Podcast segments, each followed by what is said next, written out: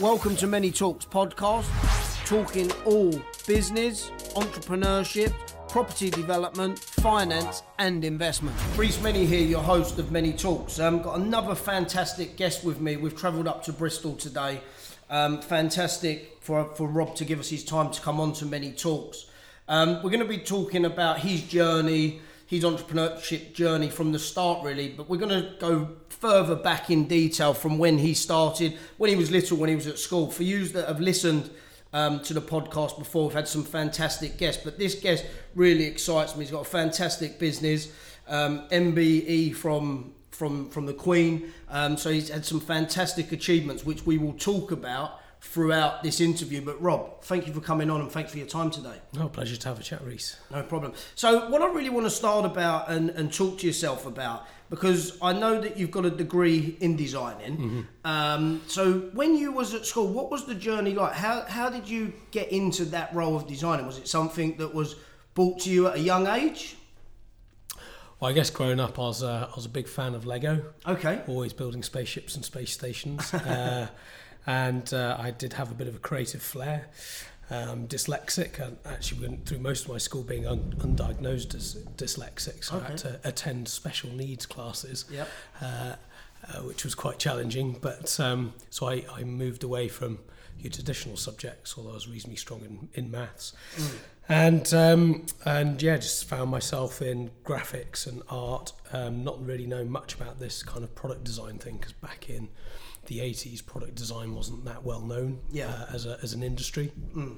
Um, and uh, I did a work placement when I was 14 at a product design consultancy in Chester. I'm from the Northwest originally, and that really sold me on this idea of uh, creating products for consumers.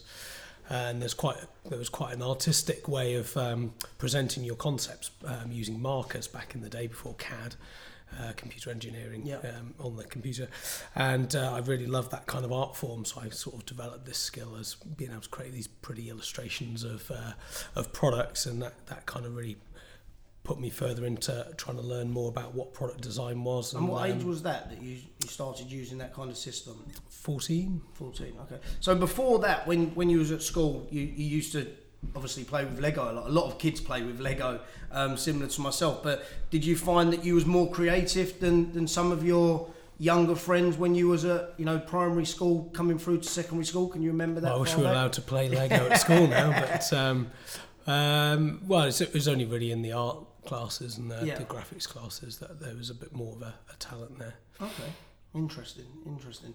And obviously, moving moving through school, what what was your mindset? Because entrepreneurs' mindset, a lot of entrepreneurs are, are very similar in terms of um, they've got that drive, they've got that determination, and and some of that comes from playing sport or something that they find that they're good at. Um, that will to always win. Was, was you similar to that uh, at a young age? Ah, let's think back. I, I mean, all my friends played football. I'm not very good at football, but I played, and I was always on the subs bench. So there wasn't a huge determination there, other than just to hang out with my pals. Yeah. Uh, I kind of found uh, running was kind of more my thing, kind of doing stuff on your own. Yeah. um, and that's grown over the years. I now do uh, an, an, am an, an amateur triathlete. Okay. Um, but uh, where did my drive and determination come, come from? I think kind of growing up with a, I've actually got an illness, so kind of dealing with that was quite a, a drive for me to, to stay alive and succeed. Mm, okay. And and that was a, a drive from a young age. Um, y- yeah, more the kind of teenage years, I think. and, that, and that's what give you that drive. But I had no interest in business, didn't study business. Oh, you Uh, didn't? I just wanted to be a product designer. Uh, my father ran a retail interior design business. He built all the Laura, designed all the Laura Ashley shops um, Okay. back in the day. Um, and So you had that creative in, in yeah, in he, your family he already. had that kind of design element. Um, and he was a workaholic, so I swore to myself I wouldn't become a workaholic and I'd enjoy my life. Okay. Um, so I kind of really followed a career in product design. I went to an open day in Northumbria, Newcastle, and had two very different experiences. One in the civil engineering course and one in the product design course. Civil engineering, they politely told me I'll be uh, testing concrete for four years of my life, and uh, Didn't product- sound very interesting. no, product design, they said, oh, look, we send our students to San Francisco, to Hong Kong, to New York. All around the world on placements, um, designing all this cool stuff, and had these amazing pictures on the wall of what Yeah. the students had created. Jonathan Ives of Apple fame studied there a few years ahead of me, uh, and it was at the time the best course to go, go to.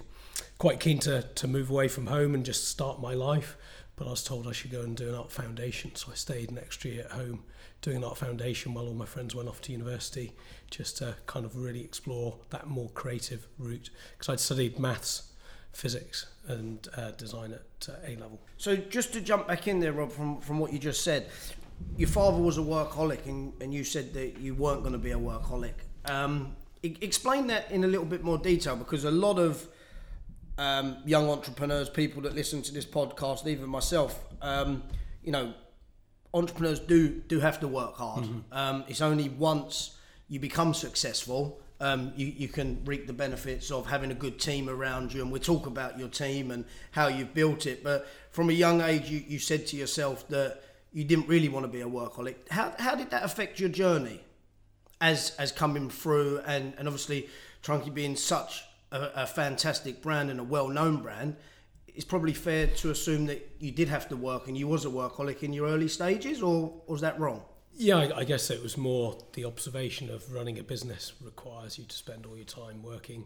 Yeah. And I spend all my time designing, so I Yeah. didn't really view that following my passion as, as work. It's hard work. Okay, I But yeah, understand you what you're worked, worked incredibly long hours creating products, designing both at, at university and then at work. Yeah, And that was an interesting mind shift for me when I started the company, actually, because I've worked in Taiwan, New York, Australia uh, for London's leading consultancies, and then I moved to Bristol. Yeah. Uh, but as a professional product designer, you just worked as long as it took to get the job done, done. eating pizzas in the office all night. But it's So- interesting that you don't class that as as workaholic because you enjoy it. So is that what you're saying? To, I guess so. I'd never really uh, Looked really at it as- considered it much more tha- than that. But um, And jumping in there, just a, an, another question that I think that's fantastic, and for people that are listening, you know, if you and it's something that we we do talk about a lot. If you enjoy what you do, um, it's, it's more of a lifestyle than it is um, a nine to five work work job, um, so to speak. But just just elaborate a little bit for us on when you worked abroad. What was that like? Because um, I know that you've worked in, in quite a few countries, and that means time away from your family. Um, how was that? When what, what was what's that experience like? I've never experienced that personally, and I know some of our listeners probably haven't, and some of them might be thinking, well, maybe it's something that I want to do. What's that experience like? Is it hard Oh, to it's a- cope with? It was an amazing experience. I, I guess I must have had a bit of a travel bug. I remember when I was 16, I think we went to Ibiza. And Yeah. I remember stood on the beach thinking, Jesus, I'm a long way from home. uh, had a bit of a wobble, and then Yeah. after that, never looked back. So, New York, when you're 20, for a summer was just incredible. Yeah. Every, uh, every spare moment spent exploring the city. Um, Taiwan, I just thought that'd be an amazing cultural experience to Yeah. go and live just outside Taipei for a year, working as a product design consultant. Uh, but kind of that turned more into a design slave, so I wasn't really, uh, I, I wasn't learning anything in that role. They were Yeah. using my skills to design products, um, so kind of felt I wanted to learn more about the trade. Uh, and did a bit of travelling, and then came back to the UK and was fortunate enough to land a few jobs in some amazing consultancies in London. Nice. Um, What did you learn on your travels? What was the what was the, the key benefit? What what did you take away most from working overseas? Well, it's just fascinating the different cultures and experiences, um, uh, uh, from food to religion to all, all just different things, different architecture. Yeah. It was just just fascinating experience and journey just to learn about different cultures, really. If there's anyone out there that's, that's sitting on the fence and thinking, should I do it? Shouldn't I do it? Have you got any advice from from being there and done it before? What what advice could you give them? What's stopping you? that's it. Is I, that- I guess actually, you looked at it. Yeah. I did interrailing as well when I was, uh, what was it now? I can't remember, was it 16 or 18? Travel around all of Europe on that train ticket pass. Yeah. Um, so yeah, just just really enjoyed travelling. Okay. Um, let, us get on to the journey of, of the brand. H- how did you come up with the concept? What what made you come up with Trunki? Well, actually, it was a, a university project. So back in '97, second year product design student, uh, we were asked to enter a national luggage design competition. It was sponsored by a big plastics manufacturer, Okay. uh, and I went down to the local department store to look for inspiration.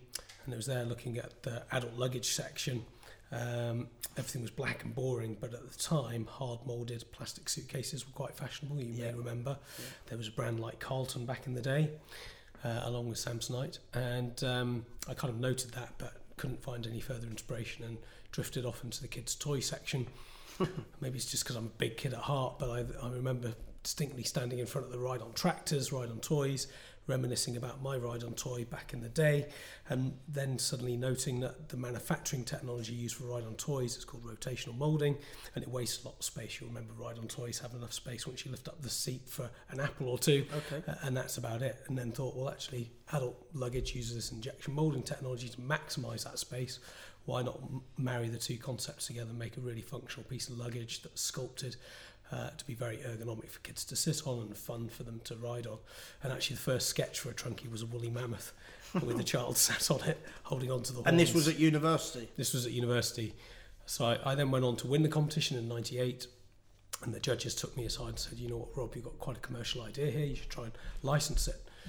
Uh, unfortunately, through one of my work placements uh, at a consultancy in Kingston upon Thames, they had a relationship with Carlton. Yeah. So I got a contact with Carlton.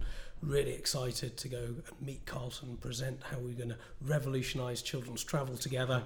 And How did um, that feel getting that meeting? What was I was, it was incredibly exciting. Um, was it hard to get that meeting? Was it a lot of um, hard hard to get from, to, to N- the not right that person? parti- not that particular one No? because there was a, an introduction, um, but they very quickly and very politely told me that I'd invented a toy and not a piece of luggage, and they were in the business of, of luggage. So they were manufacturing in Croydon back then. Uh, got a great tour of the factory, but uh, left completely empty-handed. So I went back home, pulled out the yellow pages, started look, doing some research on some toy companies, approached toy companies. They t- told me I'd invented a piece of luggage, and kind of no one wanted to take. How, how did take that feel? So on. you've got one company telling you that you've created a toy, and then you go to another company and they're they're telling you you've created luggage. Did you did you feel that you was at a loose end? Like Well, no, I, I really believed in the idea. I didn't have kids at the time. I, I tried the product out at the local primary school and with friends and family, yeah, and kind of knew I was knew there was something in it. Um, and uh, I just had to keep going and find, and find was this some way of was getting this it to just you at that time? So Trunki was just you. Yeah, always just been me Knocking uh, on in doors those early and- days. So then uh, I, I that, that took a couple of years of getting rejected from manufacturers, Yeah. and I had to focus on my final year studies. Graduated with first class honours. Went off to work in Taiwan. Um, didn't really want to approach anyone in Taiwan about the concept. I was a bit nervous. How About- comes? Was there any reason? Well, just about um, the, about whether well, really you need a good infrastructure to, to sell the product globally. Yeah. and um, there were local. You didn't Chinese feel like you was ready then. Yeah. So I, I kept always fine tune the design. When I was in Australia, at one point I couldn't find any professional work, so I worked in the call centre. Used to sell Chubb security systems door to door in Sydney. Uh, but at any spare moment, I was always dawdling and, and trying to fine tune this design. And actually going up the east coast of Australia in a camper van, as many people do. I was running, uh, you remember the titanium MacBooks, some of those first Apple products that were really cool.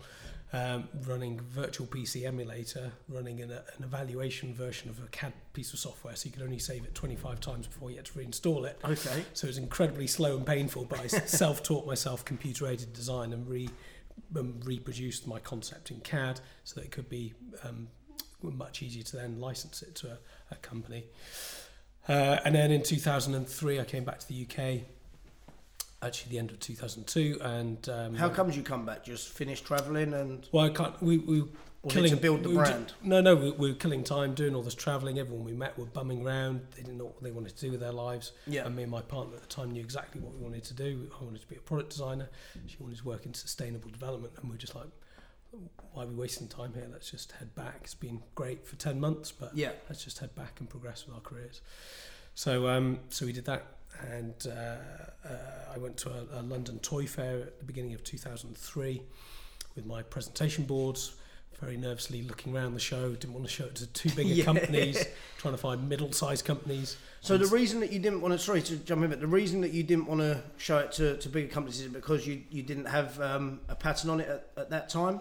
Is it because somebody could just copy it? I was, I was nervous about it being copied. Yeah. Um, uh, but you can't patent the concept of a ride-on suitcase. Yeah, okay. We've patented the catches, which are very cleverly engineered. Um, uh, but you can't patent a, an overall concept. But that was your biggest concern when you was at yeah, this toy. I had I had you- registered the design back Yeah. then, um, so I had some IP.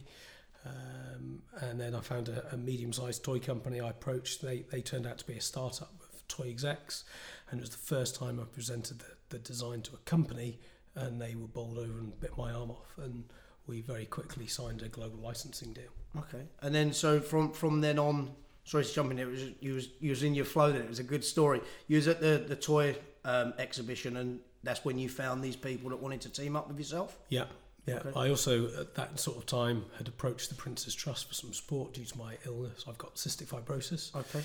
And qualified for some of their, um, their enterprise program funding, Yeah. which was hugely valuable to bounce ideas off someone in business. Mm. Um, and they very kindly gave me a £4,000 loan and a £500 grant. Okay.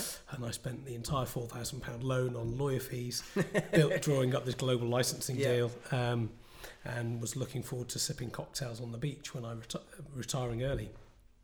I then got a phone call that brought me to Bristol. A, a really good friend of mine from university days was working for a, a design consultancy here, and they were after a freelancer. So I hopped on the train, came over, and that job then turned permanent. And I still wanted to progress my career, so I carried on working uh, as a design consultant. Some of my biggest customers were the, the likes of Unilever, working for Okay. some of the big FMCG brands they've got, so Dove, Domestos, Persil, Rexona, and working for brand managers to innovate in their product category. So I really Okay. started learning a lot more about the power of brand.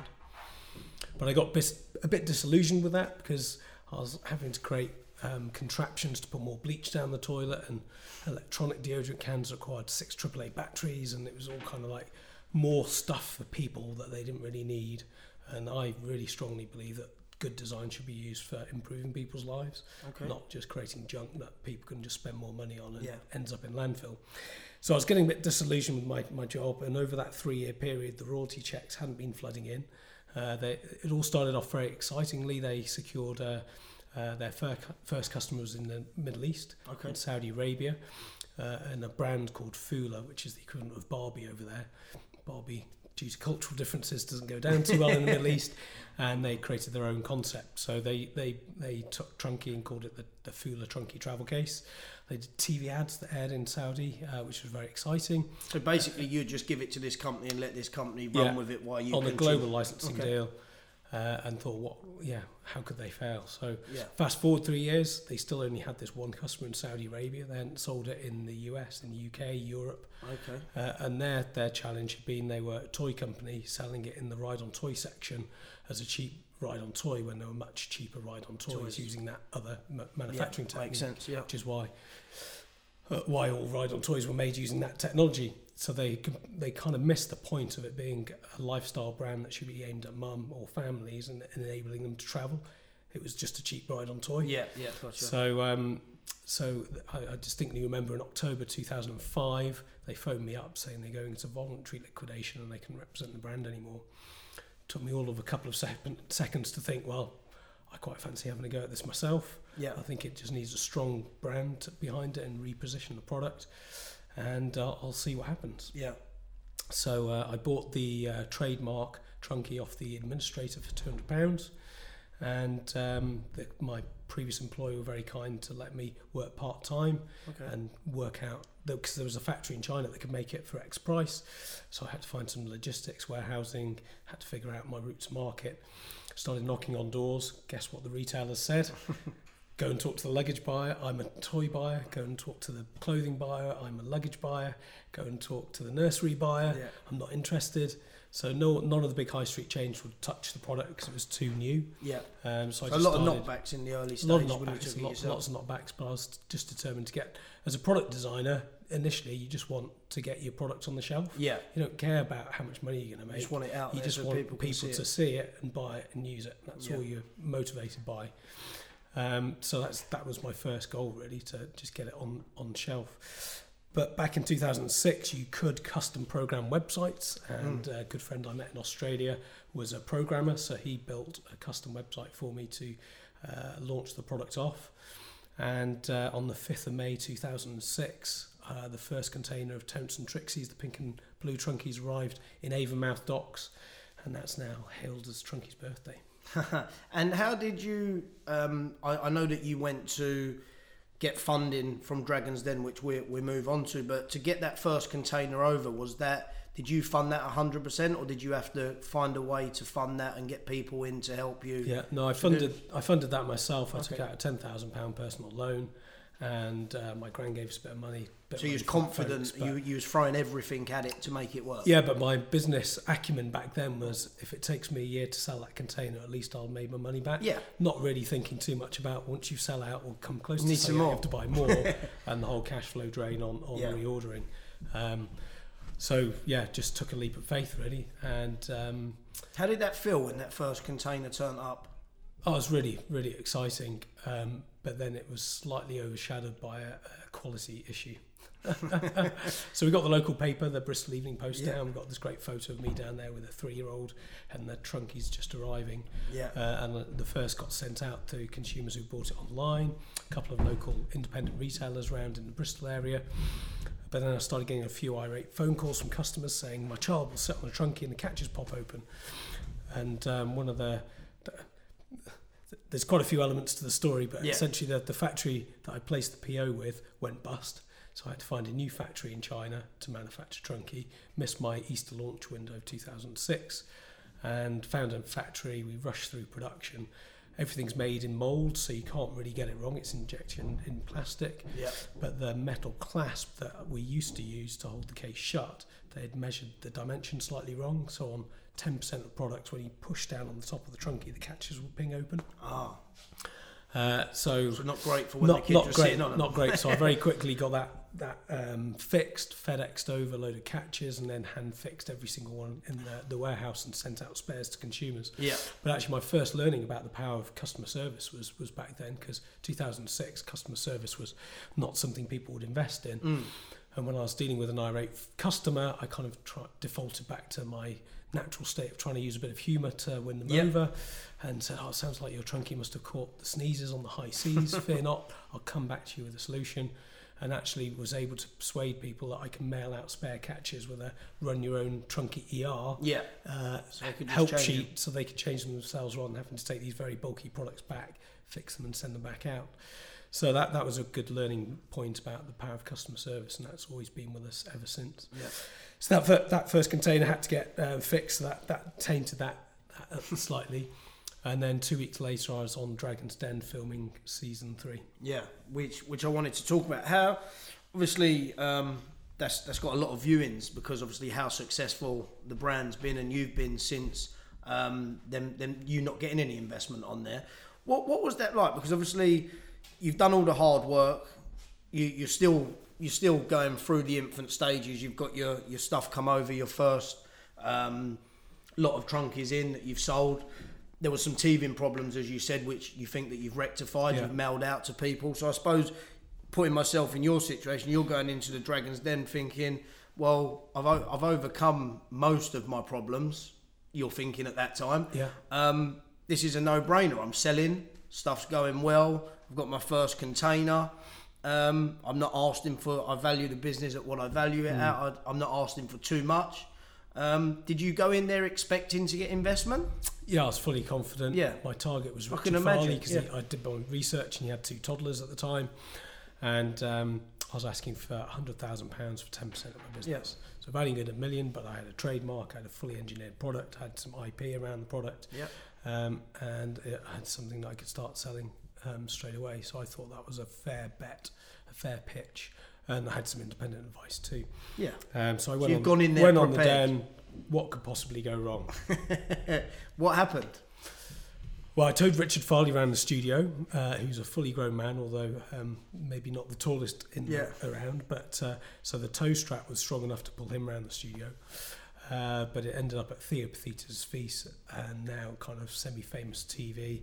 Theo did a bit of a strength test on the, the strap, and the strap popped off. It didn't break; it just popped, Popped off. off. Um, and that, that the dragons all just jumped on that, Up until that up point, to the cameras. was it and- going well in the? was going in really your well. head, you thought, Yeah. I've I've nailed this. Yeah, absolutely. The pitch went almost perfectly. I mean, it couldn't be really faulted from Yeah. my point. Um, so they're really engaged, really interested, and as soon as that that hook popped off, it all went badly downhill. And how did that feel? Because I mean, sitting there in was it, it was Five Dragons at that time? Yeah. Sitting there, um, one stage thinking, you know what? And and this is something for our listeners. And this is if you if you're inspiring to be an entrepreneur. Um, this is the life of an entrepreneur, how things change and you have to deal with on a day to day basis.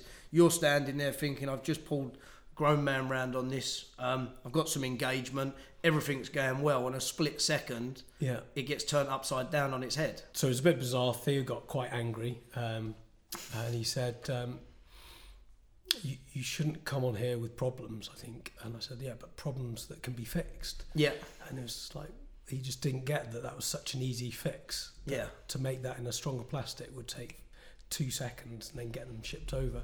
It was a non-issue really. Um, but he made it a big issue. he made it a very big issue. And Peter Jones said, um, "You think you have something? I tell you, you don't. In 30 days, I could do a better job than that." And it's like, well, I'm a pretty well-trained product designer. I think Yeah. I know what I'm doing. I'm pretty sure you haven't got a clue. Um, and then I tried to big up the brand. I've got a brand, and they just didn't get it at all. They said, "Look, we got Donkey." Taking the piss a bit, um, Yeah. Duncan Bannatyne, Okay. and yeah, I just I just stood back and thought, why should I fight for this? What value can you really bring to the table if you're just you just don't see the value in the product and the brand? Yeah. It So was going well. I mean, it was going was, really was pretty interested And then it. uh, Richard was still really interested, but uh, seeing all four go out, he thought he had a, a strong negotiating point of view and was after 50% of the company. I probably would have gone to 20, but 50 was complete, complete Too much. Yeah. And and you walked out of there feeling disheartened. Would that be the right word? Well, I walked out of there wishing I'd invented a time machine and not a suitcase. Yeah, I can imagine.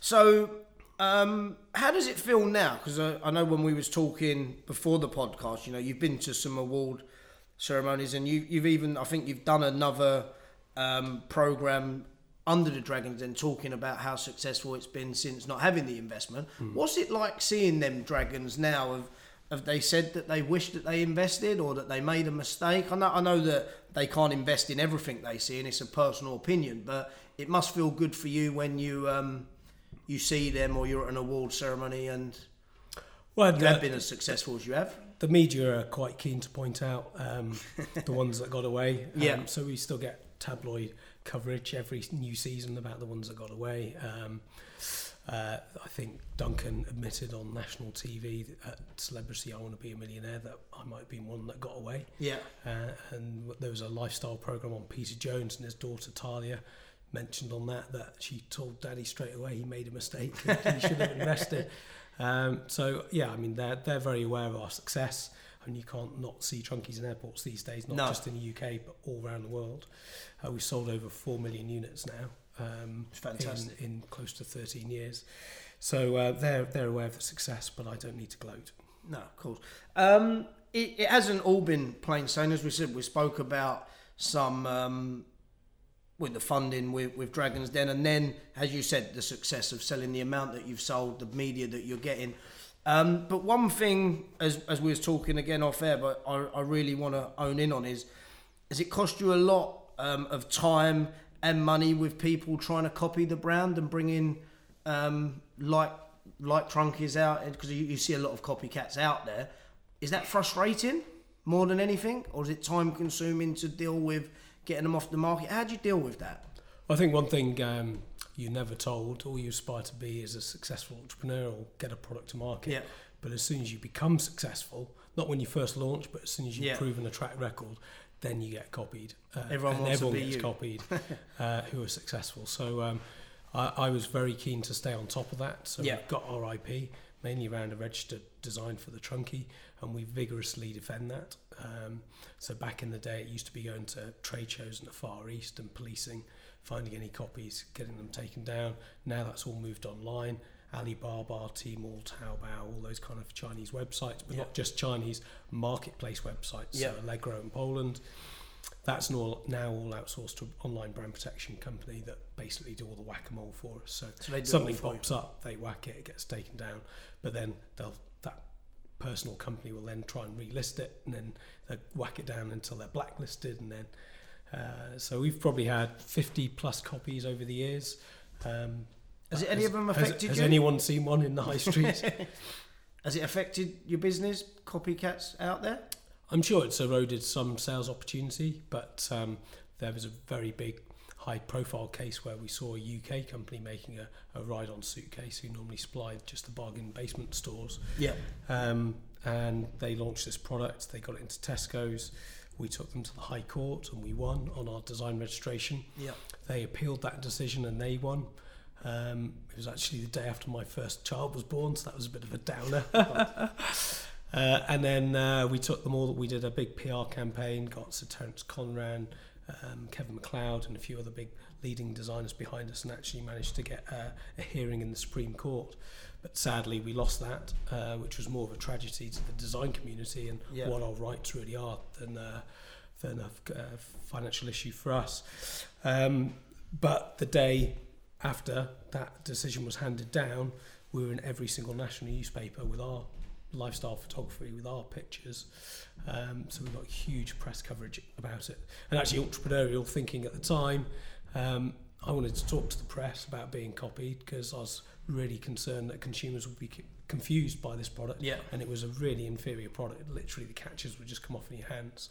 They had a huge return issue with Tesco's. Um, so I wanted to shout about it. And Yeah. the press were like, wow, no one talks about being copied. It's like a brand's dirty laundry. So throughout that three year period, we were able to get a huge amount of column inches championing design rights, talking about being copied and trying to grow people's awareness about the issue. And you think you that that helped and it worked for Well, we got something out of it Yeah. from losing. Yeah, of course. But I mean, for for every other brand out there, do you think that you've done good? Do you think that it's helped um, try and stop that happening in, in the future, or not really? Is there still a long way to go with? There's still a long way to go. We, we were lobbying government. We had the year of the IP minister. Everything was going well. We were going to get some fundamental changes in design law. Then Brexit happened. so e- we don't even know what our European rights are going to be No, in IP post Brexit. So it's all off the table at the moment. Yeah. Okay. Well, what's um what's your forward projection? What what are you looking to do in the future with Trunki? What's what's next for you? Obviously, you've been very successful. Um, you're a designer. Have you got other stuff in the pipeline that you're working on? Yeah, well, we're, we're a brand now, so we're um, we don't just make the ride on suitcase. We've got car seats that double as backpacks, swim bags that are waterproof that look like fish called PaddlePaks, headrests that support children's chins when they're sleeping in the car. So we've built up a whole portfolio Range. of travel products. We kind Yeah. of say we're pioneering children's travel. It's a retail category that didn't exist before. Yep. You've got a lot of your baby brands that do car seats and strollers, um, but then as soon as they get to 12 months, that, that there isn't really any product innovation Yeah. for toddlers. So we've really focused in on this category of toddler travel uh, and are building out a portfolio of brightly coloured fun products that enable kids not just to get out on holiday and families to give families confidence to survive and uh, those those stresses and traumas of travelling on holiday, but now it's about getting out every day as well. So we, we want to create products that give mums confidence to get their kids out and about exploring the world. Well, congratulations on what you've done. Um, just before we follow up, obviously you, you got an MBE. What, what was that like? What, how, how did that feel, getting that call to say that, you know, that was happening? That, it was quite surreal because I got contacted by the government or somebody now, like Yeah. the government, when I was on holiday in Cuba. Okay. Uh, and this was what 10 years ago and you couldn't really find any Wi-Fi in Cuba at the time it was my first proper holiday after setting the business up after five years Yeah. I'd taken so I was a bit worried about why the government were trying to contact me so a cou- couple of days later I found somewhere to get some Wi-Fi Yeah. and, and had a very strange call with someone because they couldn't actually tell me exactly what it was about Ah. um, and eventually discovered I'd been put forward for an MBE and would I be interested in accepting it. So, yeah, Silly so question. I certainly bought a, a fairly large cigar to celebrate that one. Going to visit the Queen at Windsor Castle was an amazing family day out. Can I was imagine. thinking there must be a, a little photo, photo opportunity here. So I Yeah. thought, let's dress one of the Trunkis up as a corgi and maybe we'll get to meet the Queen's dog walker or some corgis. Yeah, okay. I felt a bit cheeky taking it up when I shook the Queen's hand, so I didn't do that. But uh, fortunately enough, later on that day, we were wa- walking around the grounds of Windsor Castle, bumped into the Queen's dog water, walker, and got some fantastic pictures of the corgi Trunki meeting the Queen's corgis. Oh, unbelievable. Unbelievable. Fantastic. What's one of your most proudest and successful parts of, of your journey so far? Your greatest achievement, I could say. I think um, outside of the brand's achievement, Yeah. um, one of the things that I'm really proud of, of doing was bringing manufacture back to the UK. Okay. So in 2012, we reshored production back to the to Plymouth, and um, uh, that wasn't so straightforward. By the end of the year, that factory had gone into administration, uh, but we decided to buy it out as a pre-pack, uh, saving 44 jobs. We've now grown that factory to 55 people, Okay. bolted on our logistics. So we're not only manufacturing Trunkis for the whole of Europe, but they move five meters next door to our warehouse, and then they're delivered to mum in France, Germany, Spain, Italy, UK. So Um, you're in charge of everything. so we we have huge control over our supply chain. Yeah. We've massively reduced our carbon footprint, and uh, we're able to be incredibly dynamic with market needs. We, we've launched Made for Me, which is a bespoking platform, so Okay. parents and kids can design their own Trunki in a billion different color combinations, which gives the uh, place to the, the creativity and the freedom that children can have to, to create their own products, and that gets And is that online? They can do that on the. That's online on the website and gets delivered within five to seven working And days. if they wanted to do that, what's the website for them to do that on? trunki.co. Just trunki.co.uk, and you can design your. So just going back to um, Plymouth. Why? Why Plymouth? Well, it's just where the factory happened to be. Okay. Um, we did a national tender for, for the project. Um, we're surprised to see that um, the, the, the landed cost price of bringing it in from China was about the same as ex-factory from the UK. So that was a real big light bulb moment that it made financial sense to Yeah. make in the UK. Um, but then the added value of um, having that dynamic supply chain, being able to manufacture on demand, having the, the ability to be more creative with our product. And a lot of the guys in the factory are all from the automotive industry, so we like to say Trunkis roll off the production line in Plymouth to the same standards Yeah. as Honda and Toyota. Fantastic. Um, just, just a question that you probably get a hell of a lot. How how does um, the ride-on suitcase? Is it can it still go in the on the plane with you? So it's designed obviously, as there's a, a big luggage. There's been a big clampdown on on air on on airplanes now that you can't take hold-on bags on as much. Yeah. Has that affected you or? No, it hasn't hasn't affected us. I mean, it, it is designed as a, a piece of hand luggage. It's not recommended to be checked in. They still get beaten up by those big Yeah. Samsonites. Uh, but but you you you you would lose the whole versatility of the product if you have to check it in at the gate Yeah. because you won't be able to use it throughout the whole airport experience. Um, but we always say it's best to check with your airlines because they are always changing their hand luggage dimensions. Yeah. Always. Um, but there are very few airport staff who would uh, turn Take it off the kid. and cause an absolute meltdown in that Yeah. queue. So- Uh, should it be a centimetre too big? So, Rob, let, let's talk about. Obviously, we've, we've spoken a lot about the past. Let, let's talk about the present. What obviously we spoke about. It goes. You've got other projects out there. How, how are they going? How, how's the market taken to them?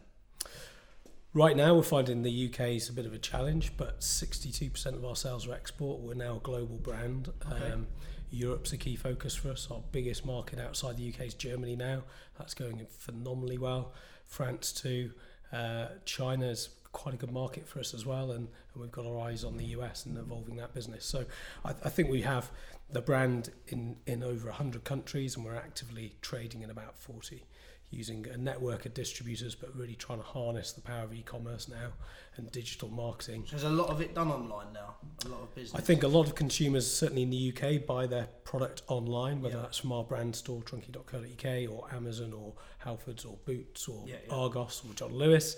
Um, but I think that the UK has gone through quite a transitionary period with the high street and its relationship with e-commerce, and Europe's going to be following that. So we're taking that learning from the UK and applying that model to Europe, so that when the change, when that change sort of hands over, um, that we're positioned in pole position to maximise the opportunity. And, and what's it like um, having a global brand? Because obviously, it's, it's hard enough to concentrate um, for, for some of us just in the UK. So having your brand ar- around the world, is it having the right team, the right partners overseas for anybody just looking to, to dominate the? What, what what's the key to it? What's the answer to the success in taking a brand to a, a different country that you don't really know too much Yeah. about? Well, successful business is always going to be about people, whether you're Yeah. a product or service. So it's all about Correct. people. So that's getting the right people on board in our team here um, and finding the right partners to help us grow internationally. Um, so it's all about people. I think it's, it, I get a huge buzz from traveling and visiting these guys, or my team do. It's all about us experiencing new things.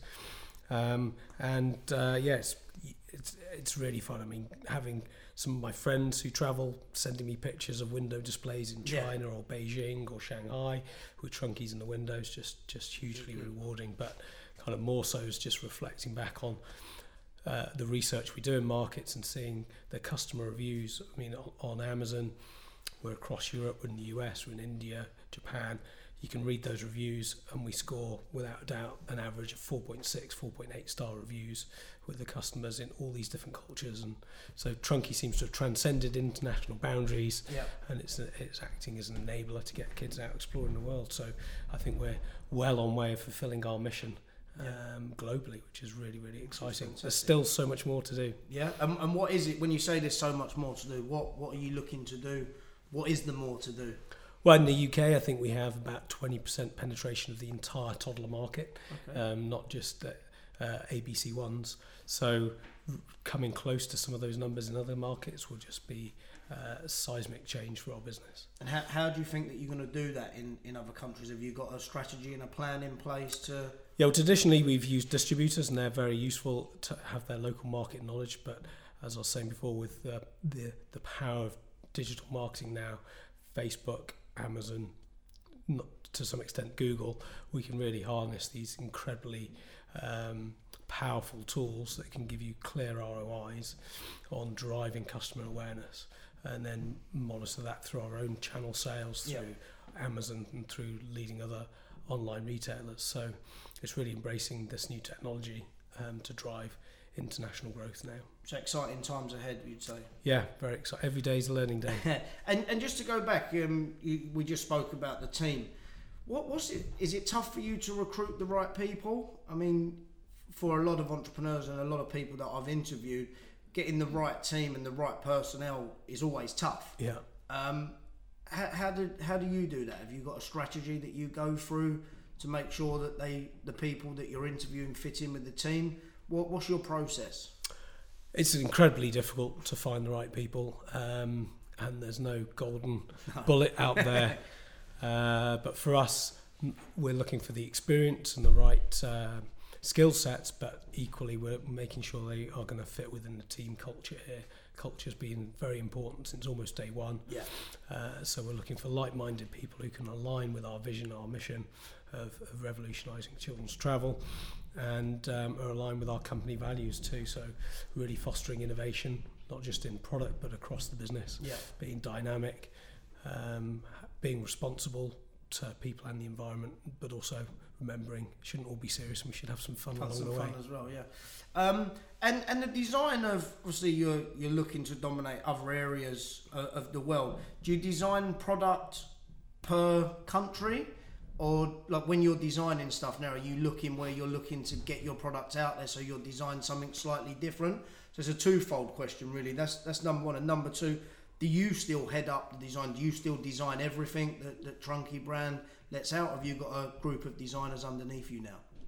Answering the second question, no, I'm, I'm more of a design dictator. Yeah, than, uh, I thought you might. then uh, yes, I, I, I really enjoy having the, the experience now of understanding the full supply chain, Yeah. how a product needs to sell itself off shelf, how we can replicate that product digitally.